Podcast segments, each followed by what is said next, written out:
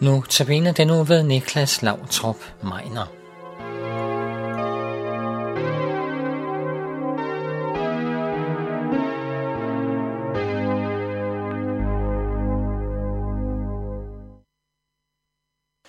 Mit navn er Niklas Lautrup Meiner, og jeg skal i dag fortælle dig om en mand, der hedder Bo. Det er en øh, mand, som har fortalt sit, sin fortælling til Luthers Missionsavis Tro og Mission. Det lå bestemt ikke i kortene, at Bo skulle have noget som helst med kirke og kristendom at gøre. Han voksede op i en familie, der udadtil var ateistisk. Hans morfars forældre havde tilknytning til Indre Mission, men hans mormor vendte sig fra det, da hun kom ind i familien. Og kristendommen gled ud i det daglige. Og Bo fortæller, at han var en meget stille dreng, der slet ikke passede ind med de andre elever. Jeg husker min skolegang som meget ulykkelig, siger han. På et tidspunkt foreslår Bos mormor, at han skulle lære at bede. Det var hans første møde med noget religiøst. Det løste ikke mine problemer, fortæller Bo. Men alligevel gav det mig et taknemmeligt forhold til den ukendte Gud. Jeg kunne nemlig lægge al min smerte et andet sted hen. Senere, da Bo begyndte til konfirmationsforberedelse, opdagede præsten hurtigt, at der var et eller andet ved ham, der var anderledes end hos de andre unge. Han viste mig omsorg, og det betød enormt meget for mig, fortæller Bo.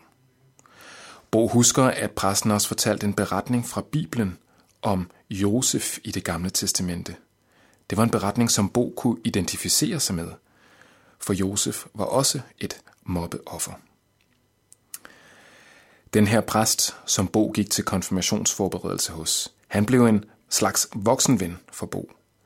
Men efter konfirmationen gled det ud i sandet igen – og det efterlod en stor bitterhed i Bo. De svære barndomsår havde gjort ham rasende og bitter, og det kom især til udtryk, når han mødte skolekammerater på gaden. Han besluttede efter gymnasiet, at han ville i hæren. På den ene side for at blive udrustet til at beskytte andre mennesker, og på den anden side fortæller han, han tænkte, må jeg som soldat kan opsøge mine plageånder og tæske dem. Bo kom i livgarden, han var stolt over at være i hæren, men han kunne slet ikke trives i den mentalitet, der var. For sergeanterne mindede ham alt for meget om dem, der havde mobbet ham. På et tidspunkt havde Bo fået et felttestamente. Det åbnede han i en pause på en felttur. Og da han kom til bjergprædikenen og saligprisningerne i Matteus evangeliet, indså han i det glemt, at her var der noget, han kunne identificere sig med. Her handlede det nemlig ikke om at være stor og stærk. Det gjorde ham glad, men samtidig gjorde det ham også endnu mere ked af det, for han vidste ikke, hvad han skulle gøre.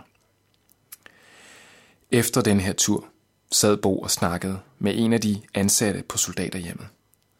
Han foreslog, at, at Bo skulle komme i et kristen fællesskab, og fortalte, at han selv kom i LMU, altså Luthers Kommissions unge. Men Bo fik ikke tid til at gøre noget ved det. Efter soldatertiden læste Bo mere og mere i sin bibel. Både det, han mødte der, og det medarbejderen fra soldaterhjemmet havde sagt, overbeviste ham om, at der var noget, han skulle gøre op med, hvis han ville fortsætte med at læse i den bog. Jesus skulle være nummer et i hans liv. Han fik imidlertid også en masse spørgsmål ud af bibellæsningen. Dem gik han ned til præsterne ved den kirke, hvor han var blevet konfirmeret med. Men Bo fortæller, at han oplevede, at præsterne pillede det hele fra hinanden. Jeg kunne slet ikke få det, de sagde til at passe med det, medarbejderen på soldaterhjemmet havde sagt om at stole på Bibelen, siger han.